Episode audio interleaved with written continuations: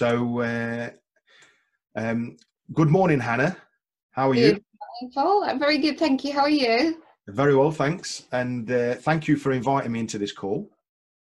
You're very welcome. Pleasure. Okay. So, uh, yeah, I think that um, I've got a few questions for you as a professional coach. Um, but my first question is one that's on the lips of a lot of people. Two weeks into the coronavirus situation, um, I wanted to ask you, from your personal experience, how have you seen the coronavirus isolation impacting the people, the, the, mm. the hmm. people that, that, you know? Yeah. Um, what strikes me really is, um, you know, the, the behavior really of people and um, how they're acting because they're scared.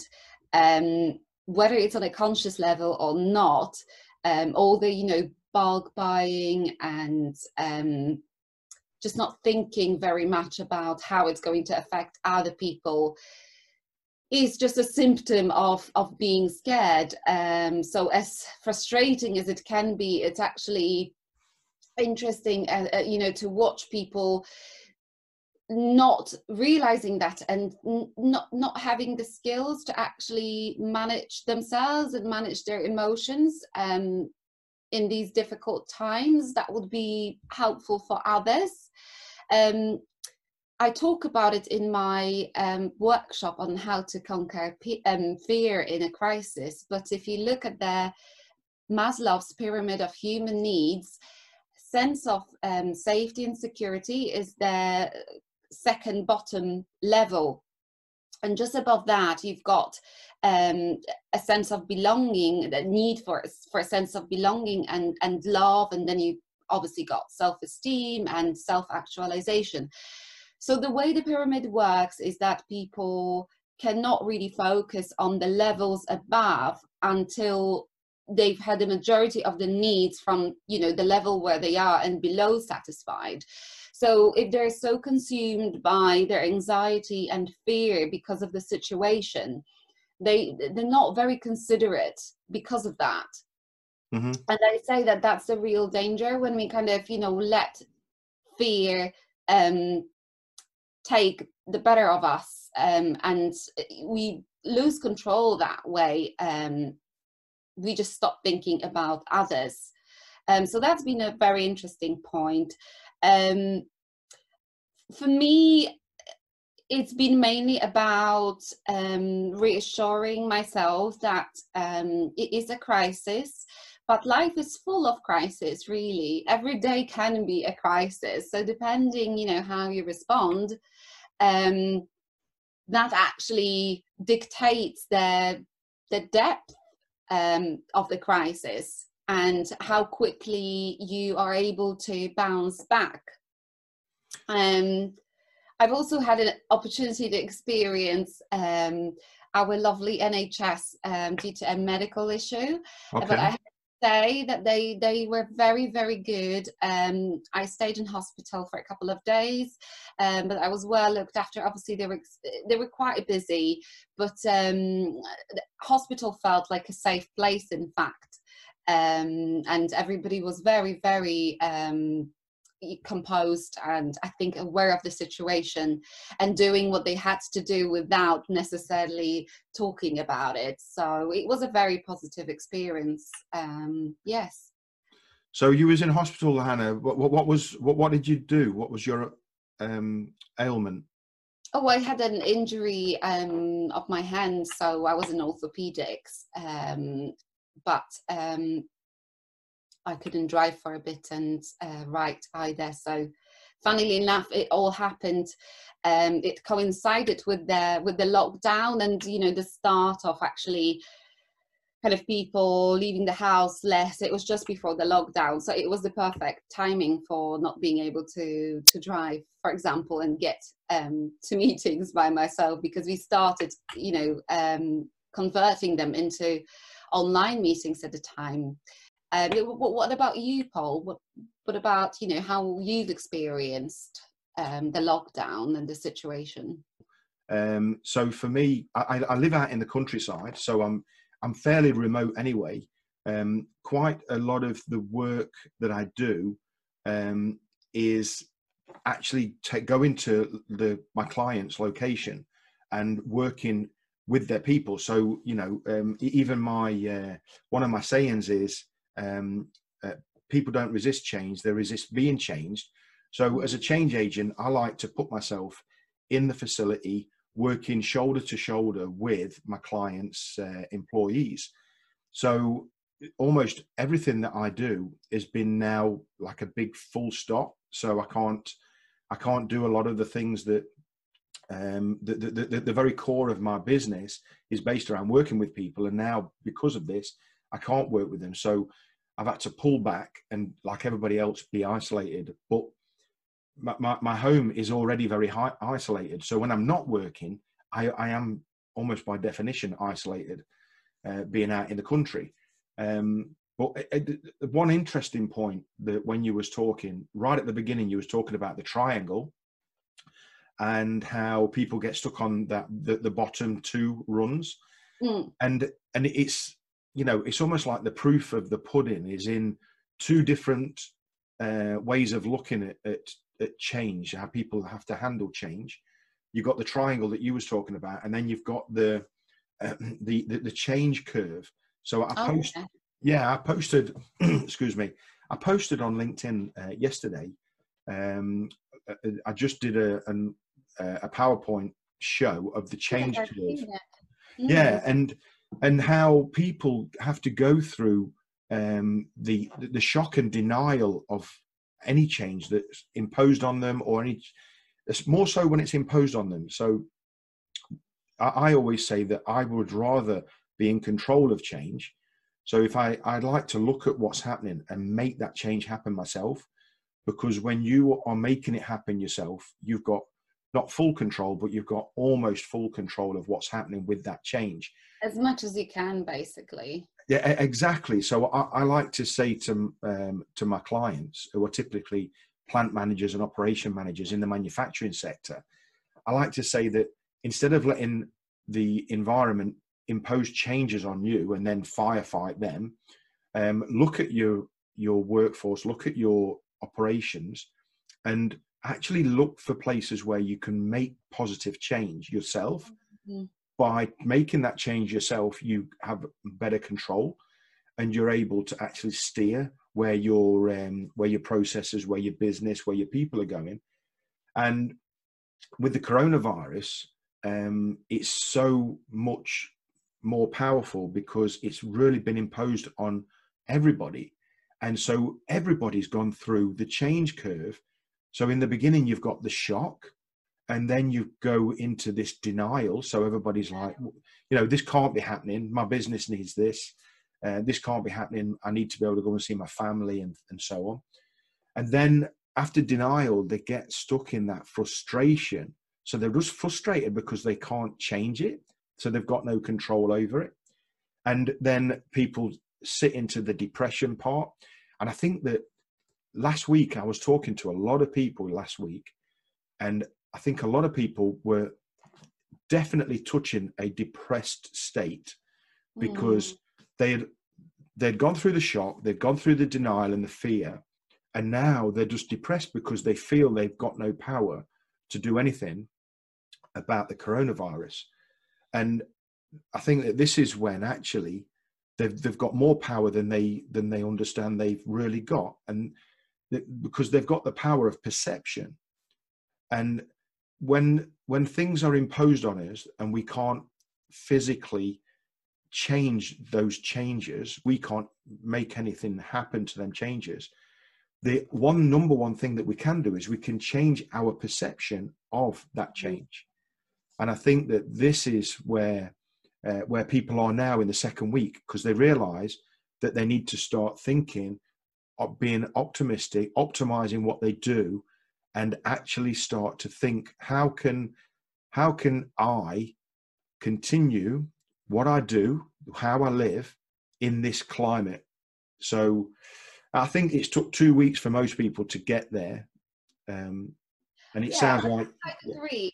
Yeah, yeah absolutely and then it applies really to both um, individuals and businesses because it is a test for how well prepared you've been how well you've been managing change in your company in your team and uh, whether you can embrace it. And obviously the more you have done so far I think the better tools you you've got and your mindset is in a better place as well for for this unexpected let's be honest um, and and global change that is going to affect us um, to a certain degree permanently but who says that it's going to be a negative only impact? There will be a lot of negative impact but still there are ways to to turn it into a positive.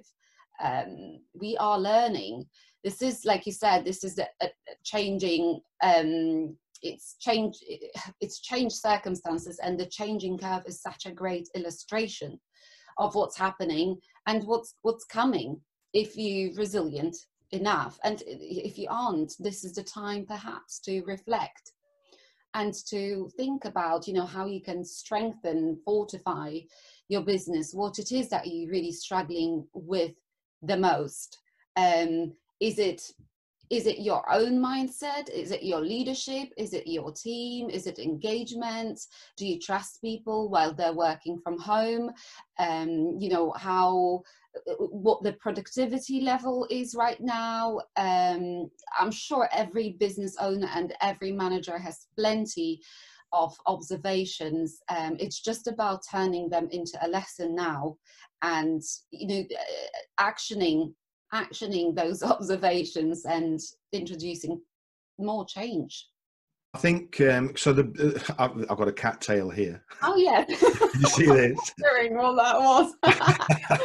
yeah, we've got. Uh, this is Dolly. This is my little girl. Oh, uh, yeah. So you know, you know, your the, the name of your business is Kaizen. You know, mm. and um, Kaizen's got a. Uh, it's, it's Kaizen something that's been with me for for over a decade. So I got into continuous improvement by working with the Kaizen uh, methodology. And one of the biggest workshops that I offer to my clients, plant managers, operations managers, is my continuous improvement awareness workshop. Um, and the strength of that workshop is that I deliver it to teams of people physically in their we call it the Gemba, the place yeah. of work. And I can't do it because. That was my question actually. Is there a way to do a Kaizen continuous improvement event remotely? I, I, I would say I've tried to really rack my brain over this. I've done several brainstorming sessions um, with with other colleagues, and I can't come up with a way to run a Kaizen, you know, like a proper Kaizen workshop. I can't come up with a way to do it because the the problem with sorry? Surely there must be ways to adapt it you know even if you don't do the standard version but maybe like um you know some kind of mini version or um elements of it because there must be a way to use it virtually. Um i would say that if you if if your processes are virtual and okay the, because because this is about manufacturing, then right. it's about improving the processes in uh, in a manufacturing plant. Um, so straight away, then processes exist non-virtual, so they exist at the Gemba. And you know, one of my sayings: people don't resist change; they resist being changed.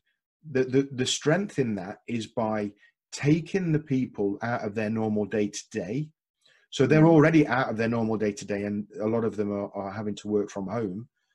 And um, taking them and putting them in the Gemba as a team, so cross functional. So you've got people from different departments working together as a team, look into processes that you want to optimize, look into areas where you have waste, where you have uh, inefficiencies and uh, uh, maybe unsafety working and things like that. So to take that to, to take that virtual it almost takes the heart out of the kaizen so so so i would okay. say that the, for somebody who wasn't focused in manufacture so my, th- Mm. that's my sector, manufacturing.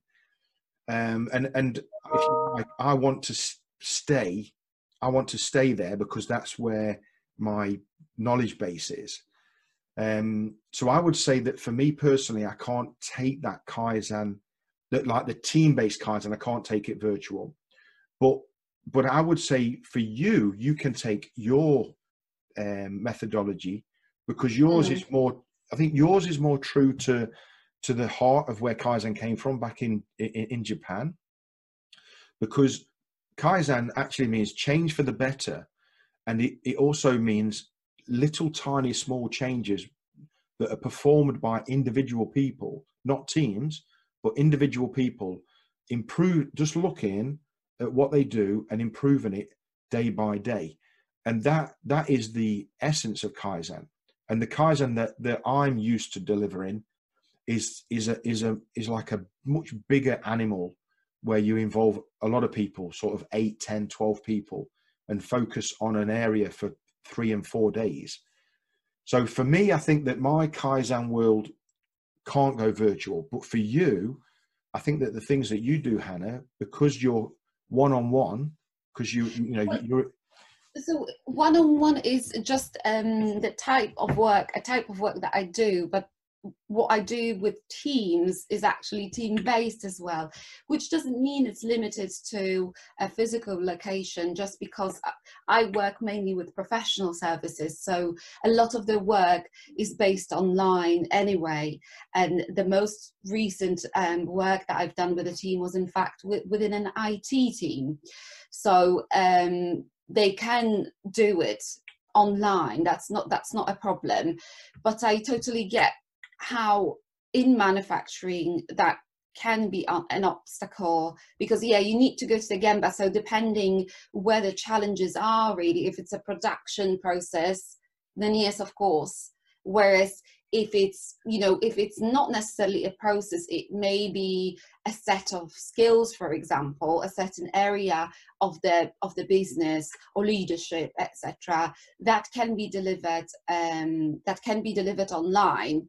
Um, and it, it's just i guess how you how you approach things. So if you know that this is the only way that you can do it um, and you will accept the fact that it's based online. I know we all love live training. I, I prefer it too. But in the current circumstances, we kind of need to make maybe a little bit of extra effort to embrace the circumstances and not let them, you know, not let the physical lockdown to become a mental um, lockdown. And yes, of course, with individuals, um, that's even easier um, because you don't have to coordinate, um, I guess, schedules, and it's just easier to organize it. But um, it's the same, really, um, way of running it. As long as everybody can dial into a call and see um, and hear and have a conversation. Because obviously there are exercises there as well. Um, it's fine it's just you know how you actually perceive it if you don't perceive it to be of any less value just because it's not in a meeting room then it's not going to be I think um, that there is one of the workshops that I offer. I delivered actually quite recently in Peterborough. Um, is a workshop that I call Continuous Improvement Through Small Steps, and that is based on two lean methodologies. Um, one is PDCA, Plan, Do, Check, Act, yes um, which is a nice continuous improvement looping uh, project uh, methodology. And the second is A3. And A3 is just a really nice uh, uh, roadmap um, document where you document a project. And this workshop, um, I bolted the two of these together and took my experience uh, from running hundreds of um, both lean and six sigma projects in the past and developed this one day workshop where i take the participants through an understanding of why they need to improve uh, understanding of the history of both of these methodologies and then deep dive into how to run these methodologies when when creating change in their workplace. And this work so this workshop is very very intense and it's delivered inside one day when I'm at the client's premises. But one of my clients has asked me, because of this coronavirus, and this is where I have changed. So I've looked to my processes and I'm now adapting. Um, so I've taken this workshop and I've converted it so that it's now nice and beautiful to deliver virtually through live, uh, like webinar style um, uh, media. And um, hopefully, I'm going to be delivering this in the next week or two to my client. So he's going to put together a team of 10 people in his business. And those 10 people, I'm going to take them through, um, like normally I deliver it in one day. Mm-hmm. Nobody wants to sit for one day in front of a computer screen. So what I've done is I've chopped it into quarters. So I have uh, two hours, four lots of two hours. So I bring the 10 people together and in logical places inside the training, I deliver some training, give them some aha moments, get some interaction and feedback, and then send them away into their virtual world so that they can spend a week letting that knowledge sink in and actually doing something. So they'll start a project. Um, and then the idea is they come back after one week and then we review what they did. I teach them at the, the second quarter and send them away for more actual homework. So the beauty of this, and I've not actually tested it yet, I'm going to be doing this in about a week or two, so I'm quite excited, is that I'll actually be able to take the 10 people virtually through their own individual projects over a four week period. And they mm. only have to spend two hours a week with me. So I'm quite excited about that. So, um, because they, will get everything they would get from the, the, the one day physical face to face workshop, but um, they're able to actually run a project while they're getting it almost being spoon fed. I think that's the way to do it, um, Kaizen wise, because you want incremental change and, and little steps. Obviously, for practical reasons, um, a lot of courses and training um, happens, you know, within shorter um, time frames. Um, especially, for example, if you if you travel abroad to help a team, um, you don't have this possibility unless you actually do some bits online and then i think it is much more engaging when you can offer a couple of hours um, every week or even every couple of weeks um, so i think it might be actually quite an interesting experience for you and um, you might come up with some new ways of working yourself yeah i think i think that's exactly it i think that i'm i'm in that um uh, that investigating, that discovery part of the curve. I'm definitely up there trying to innovate what I do so that I can continue to help uh, people. Absolutely. So there are elements of um, of Kaizen that you can still you can still run.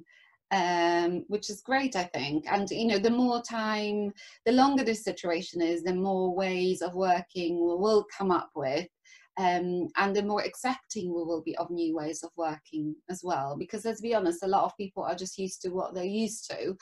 Um, it's a habit. So it's not something that happens overnight. But uh, given the intensity of the situation and how serious it is, I think um, most of us will learn um, quite fast, really. Okay, so I have um, I have a word for you uh, yes. that I think that a lot of people are doing this right now in this at the end of the or in this second week, and the word is reflect. Mm. Because I think that this situation is given us opportunity to actually pause and reflect. Yes, definitely, definitely. It's something that um, I think most of us don't do enough of. Um, I myself um, guilty of it because once you get in the flow of things um, you enjoy them and time just flies by and you have to consciously um, i think allocate a little bit of time for it um, yeah i'd say i've definitely done more of it um, over the last two three weeks um, I do it via journaling, and I think it's an excellent method. Whenever there is something happening um, in my head, whether it's positive or negative, and I feel like it's a bit overwhelming because there are so many thoughts. Um, I like to write it down and break it down. So uh, I think you know this is this is a, a, very effective way of approaching reflection because let's be honest it's hard to just sit down and reflect. What does it mean? If you start thinking about something your your thoughts will take you into a different place in no time. Mm-hmm. that's why for example when you do mindfulness or meditation you've got all sorts of you know guided meditation you've got bells you've got a gong to bring your attention back.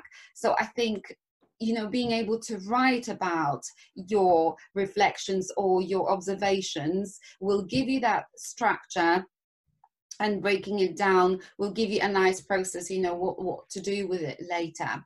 And you will be able to see more and hear more. Um yeah so that's my reflection on reflecting. Yeah. and you know for, for me um i would imagine that that all my my potential clients um they're used to working in a fast moving manufacturing environment where they're probably more firefighting and they don't get the opportunity to reflect because every day leads into another day and another day. And um, because of production demands uh, and quality demands and volume and lead times and so on they just don't have that opportunity in fact i would say one of the biggest one of the biggest barriers to actually for, for a company to take time for continuous improvement is that they are just firefighting, that they just don't have time to stand still, look at what they're doing, and think about doing it in a different way, doing it in a, a slicker way, a quicker way, or a more efficient way. They don't get that opportunity to reflect. And I really believe that right now, so many people are reflecting because they've got this pause, this like professional pause, personal pause with the this this isolation, and people are reflecting. And my my hope is that um, I'm constantly putting messages out into my social media um, to to try and share little nuggets, little tiny pieces of my knowledge and experience to try and help the manufacturing professionals think differently. And I believe that now they are able to reflect and hopefully they pick up some of this. And if they run with it on their own, that's still fantastic. If they need help, then they, they can call me and I can help them at the moment virtually, but in the future, because this is not forever, this isolation is definitely not forever. You know, there's going to come a time, whether it's uh, a couple of months from now or, or several months from now, there's a time in the not so distant future where we're all back to work as normal and hopefully people are not as normal.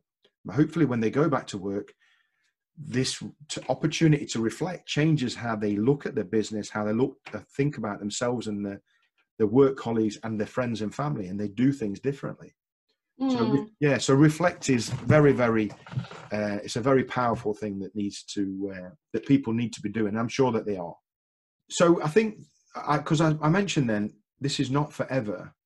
Uh, you know, this is literally um, this is this is going to cover a piece of time. We don't really know how long, but it's mm. definitely not forever. So, um, have have you changed? Is there anything changed for you? So, for me, I see a need for me to be physical, but I also see a need for me, an opportunity for me to help people in a more virtual way. Do, do you think that this is something that, that you've um, that something that you can embrace yes i actually i don't feel um, there's been that much of a change for me because um, a lot of the activities i do i do them from home um, working whether like i said whether with individuals or with teams um, because of the context being an office um, it's relatively easy to to adjust to be honest. Um, so personally uh, I guess for me, it's just understanding, you know, what it takes for people to to be engaged in that form of training because you know is different in terms of for example like you said how long you can stay focused um generally and then while on a computer that is even a shorter period of time. And in normal circumstances you would probably take a break every 40 45 minutes um, perhaps every 90 minutes in the worst case scenario.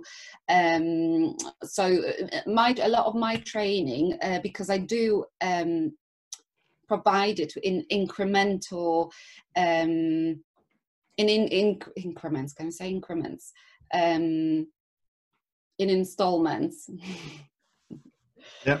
I, I, I provide it in parts. So normally a workshop lasts 90 minutes.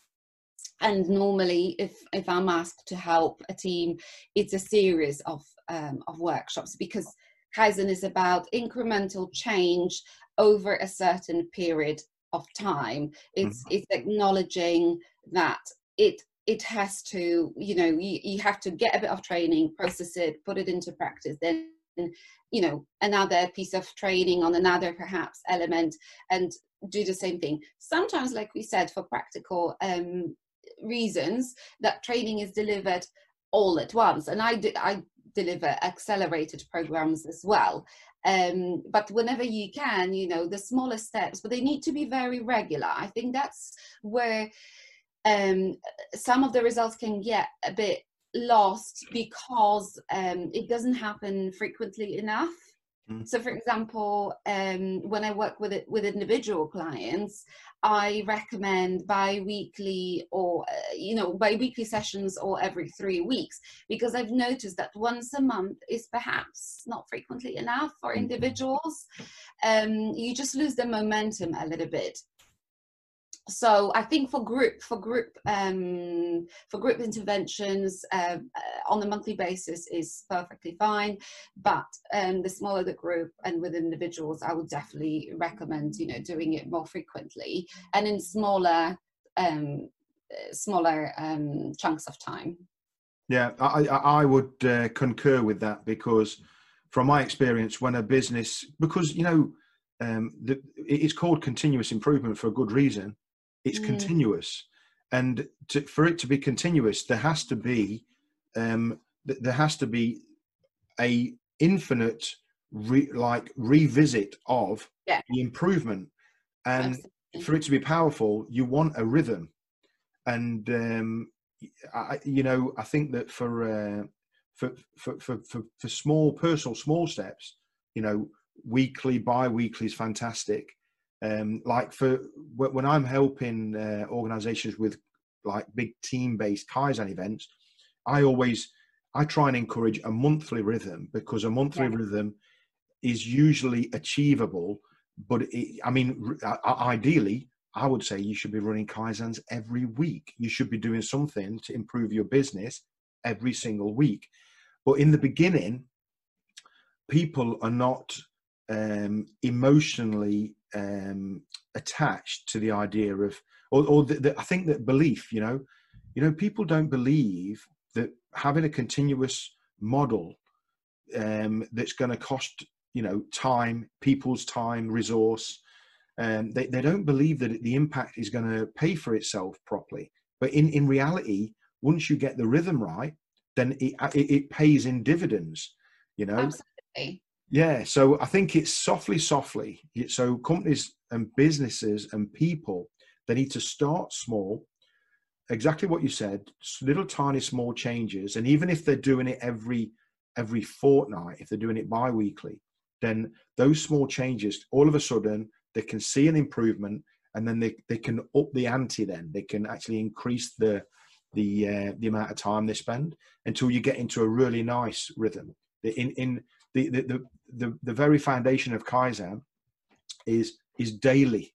So, you know, Kaizen is change for the better at an individual level daily. So people are just constantly looking at what they do, looking on a daily basis, how can I do this better? What can I do to make this easier?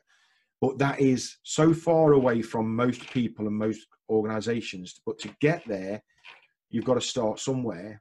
And if you're a business, running a Kaizen once a month can be good. If you're if if you if you're not like doing a full blown Kaizen, then bi-weekly, with the view that at some point everybody's thinking about it. And while we're on this topic, I can I can um, share an experience that with one of my clients a while back that they just did Kaizen. They did one Kaizen.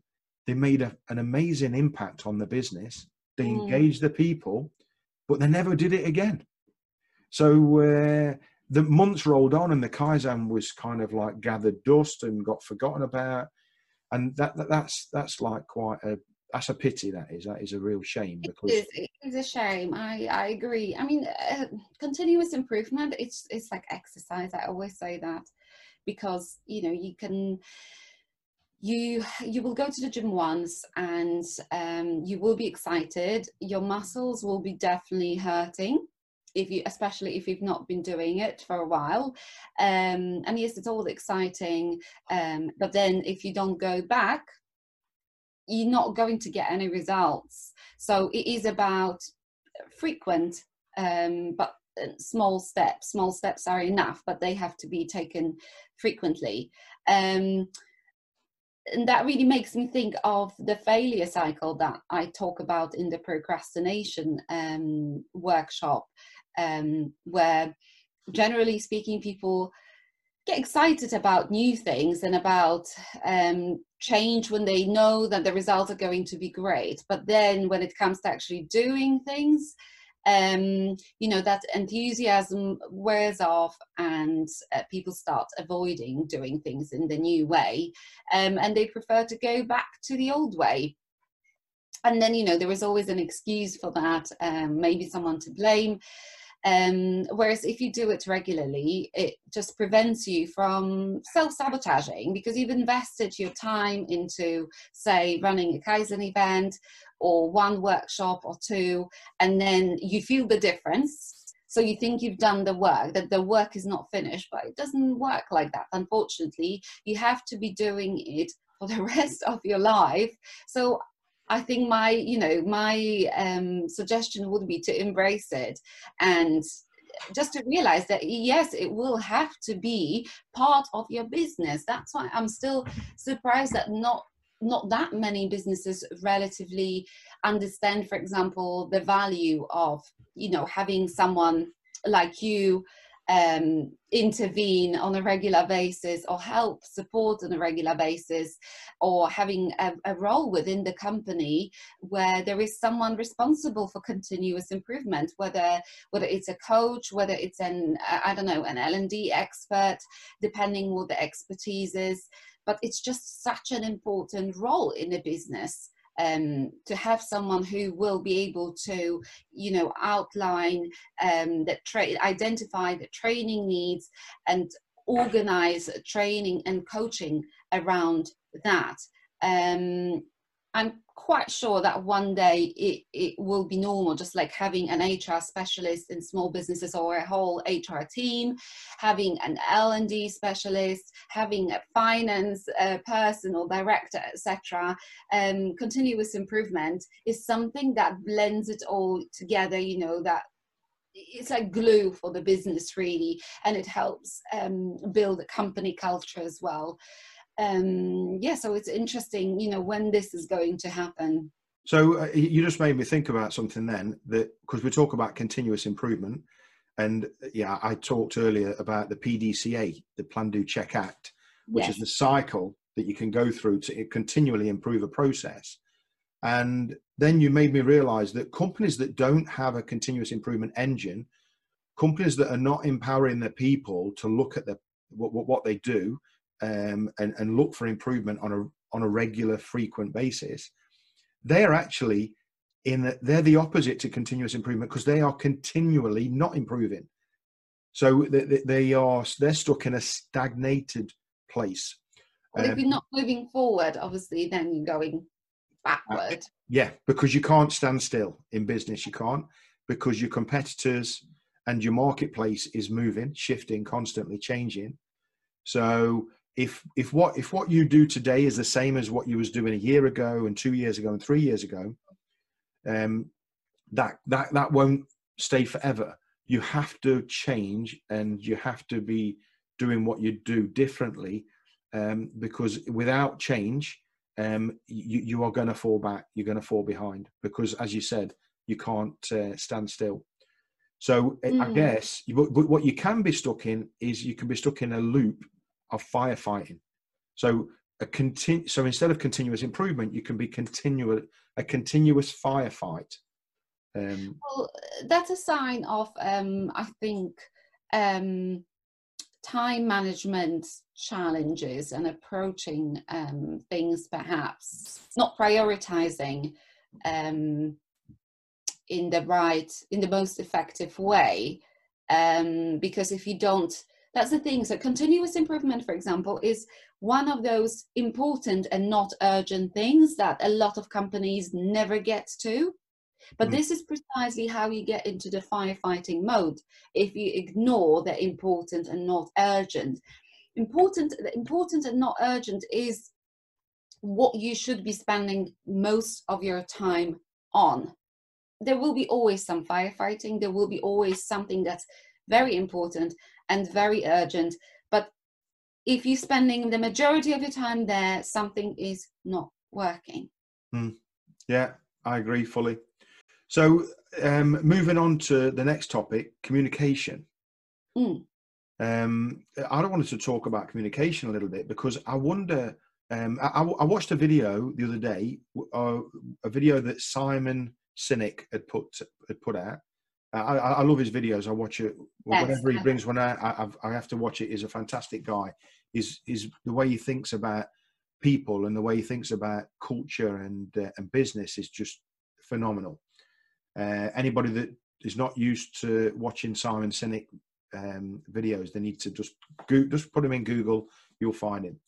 Um, mm. But he, he put a video on um, a couple of days ago, and I shared it on my business page and it was one where he was interviewing a, a soldier, or it might have been an ex-soldier, or he was a soldier, and this soldier was sharing with him how years and years ago, when he was uh, like uh, he was actually um, active in, he was in Iraq or somewhere like that, mm. and um, basically um, they were in a situation where the the top guy of that or of the military organization, the very, very top guy, on a regular basis, uh, I think a daily basis, was communicating with with a webcam. So he was he had a camera on him, audio, and he would talk to the entire army. He would just talk to the entire army.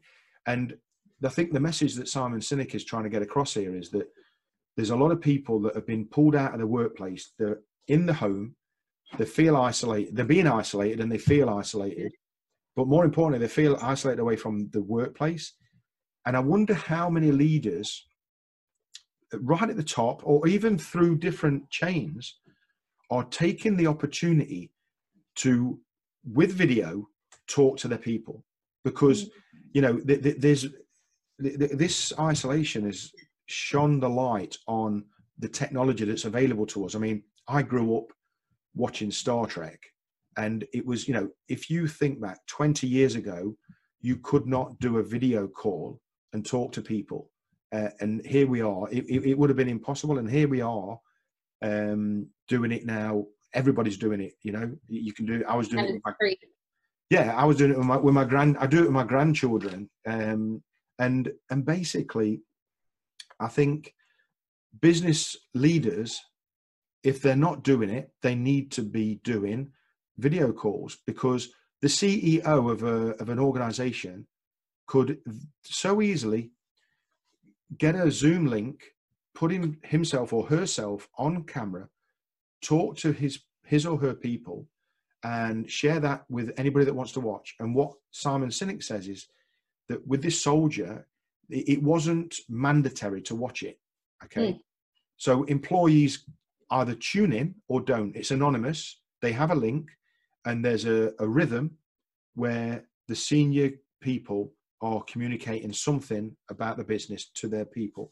And it, would be interesting to know if um, if there's any leaders out there that are using that that way of communicating. Hmm. Hmm.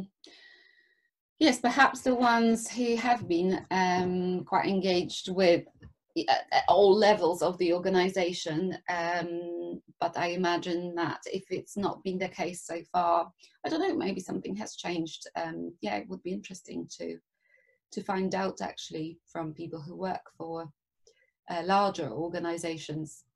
Yeah, because um, if if they're not communicating and the people are not in their workplace, then I think that you're going to get a drift.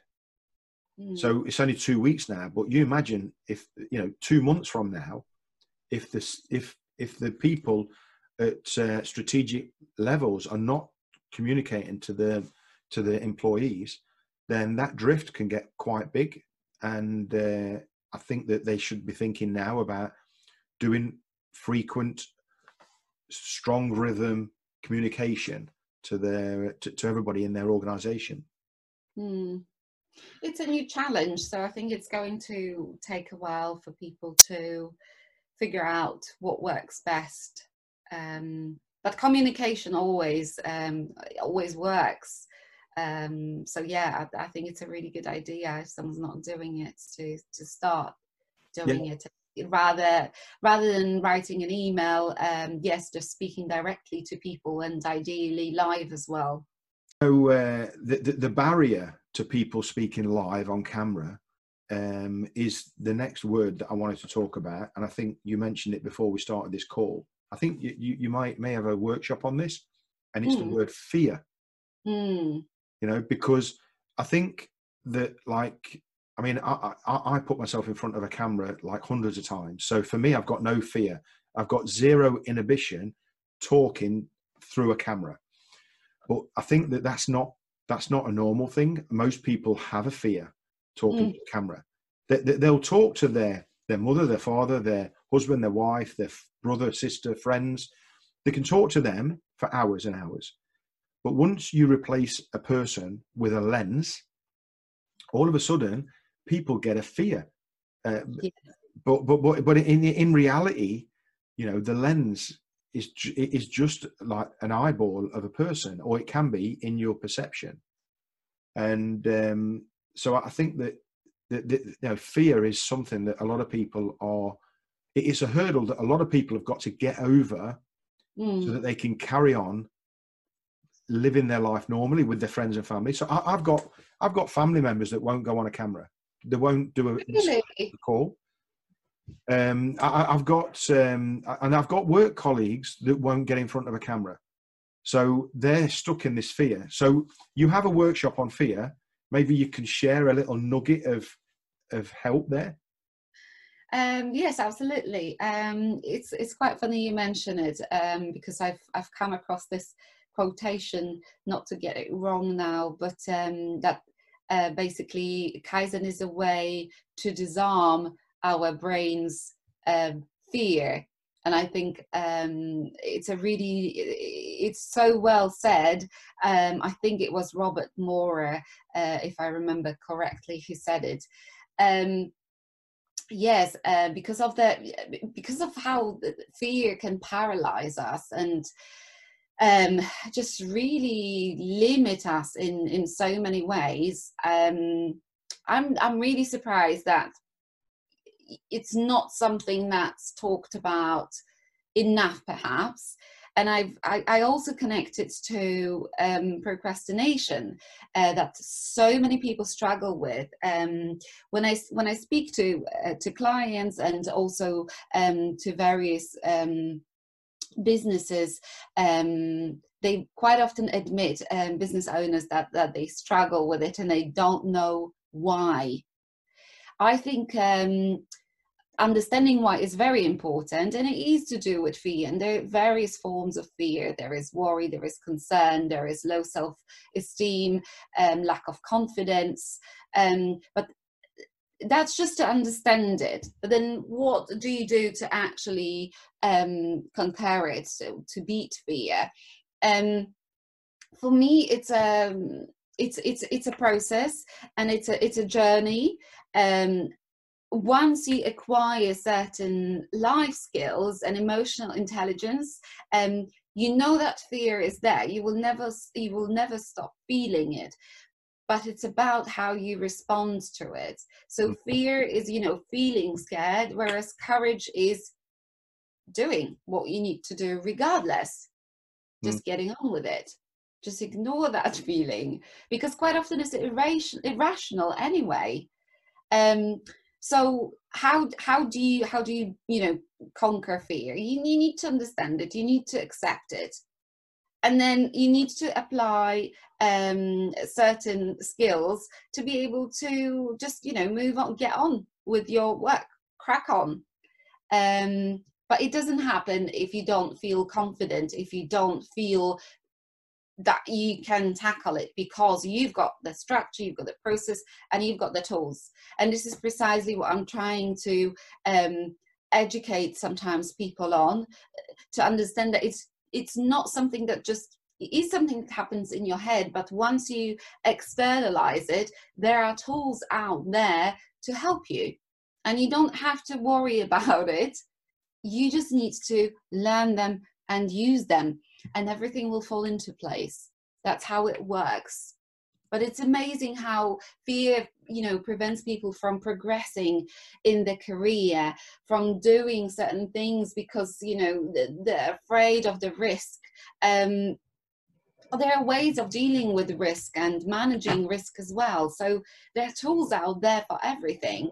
So i would really you know um, encourage people to to look into how to beat their fear and not let it stop them from you know progressing in their life. And also because fear makes us procrastinate and research shows that procrastinators chronic procrastinators they suffer from a sense of guilt a sense of a sense of shame and anxiety and and they also underperform. How can you not knowing that make a change Mm.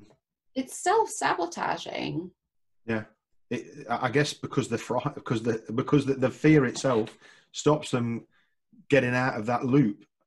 Um, I, I, I like the um, I like the uh, the analogy that I, I'm trying to think of the name of the book. It's something to do with a monkey. There's a book. oh you mean the chim's paradox or Chimp's paradox, yes, because in that he talks about the two brains. We've got Yes. the old primitive limbic brain, and then we've got the the newer uh, neocortex brain, and Mm. the the old limbic brain is where fear exists and our emotions exist, and whenever we we feel fear, whenever we're frightened or like anxiety is coming in, it's because hundreds of thousands of years ago that emotion that ability to have that emotion was there to save our lives because our environment was so dangerous. You know Mm. there was predators everywhere and it was just a, a very hostile environment. Whereas now we live in a, a, a an incredibly safe environment but that primitive emotion um, you know still is able to come into our mind.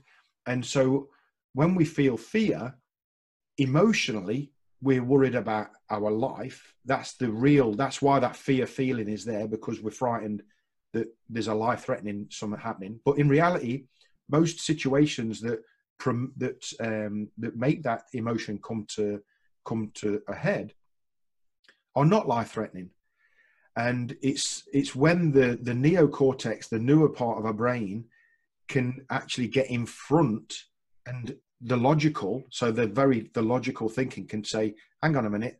There's no there's no reason to logically be worried about you know this situation. Um, so the fear with the camera um, is we the, the, the fear's there because we really feel like it's dangerous to us.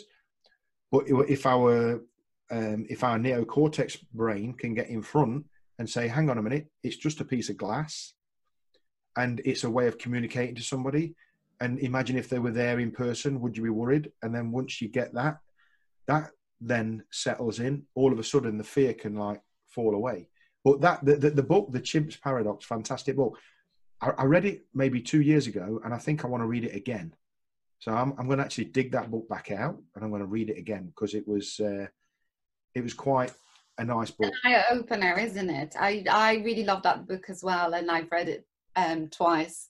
Um so yeah um i totally get what you mean and it is it is exciting to be discovering those things um for yourself as well and i i think um sometimes awareness is is enough um but sometimes people can tell themselves that you know this is this is just a camera it's just a piece of glass like you say in the way of communicating but sometimes it's not enough. So then what do you actually do? What do you think of? What do you tell yourself to you know conquer that fear or to ignore it? I mean fear is necessary in our life that's it's not to question it but um i think you know if you are committed to um to your goals and if you are motivated that's exactly what lets you um, conquer fear because this is what makes you ignore it because you've got that passion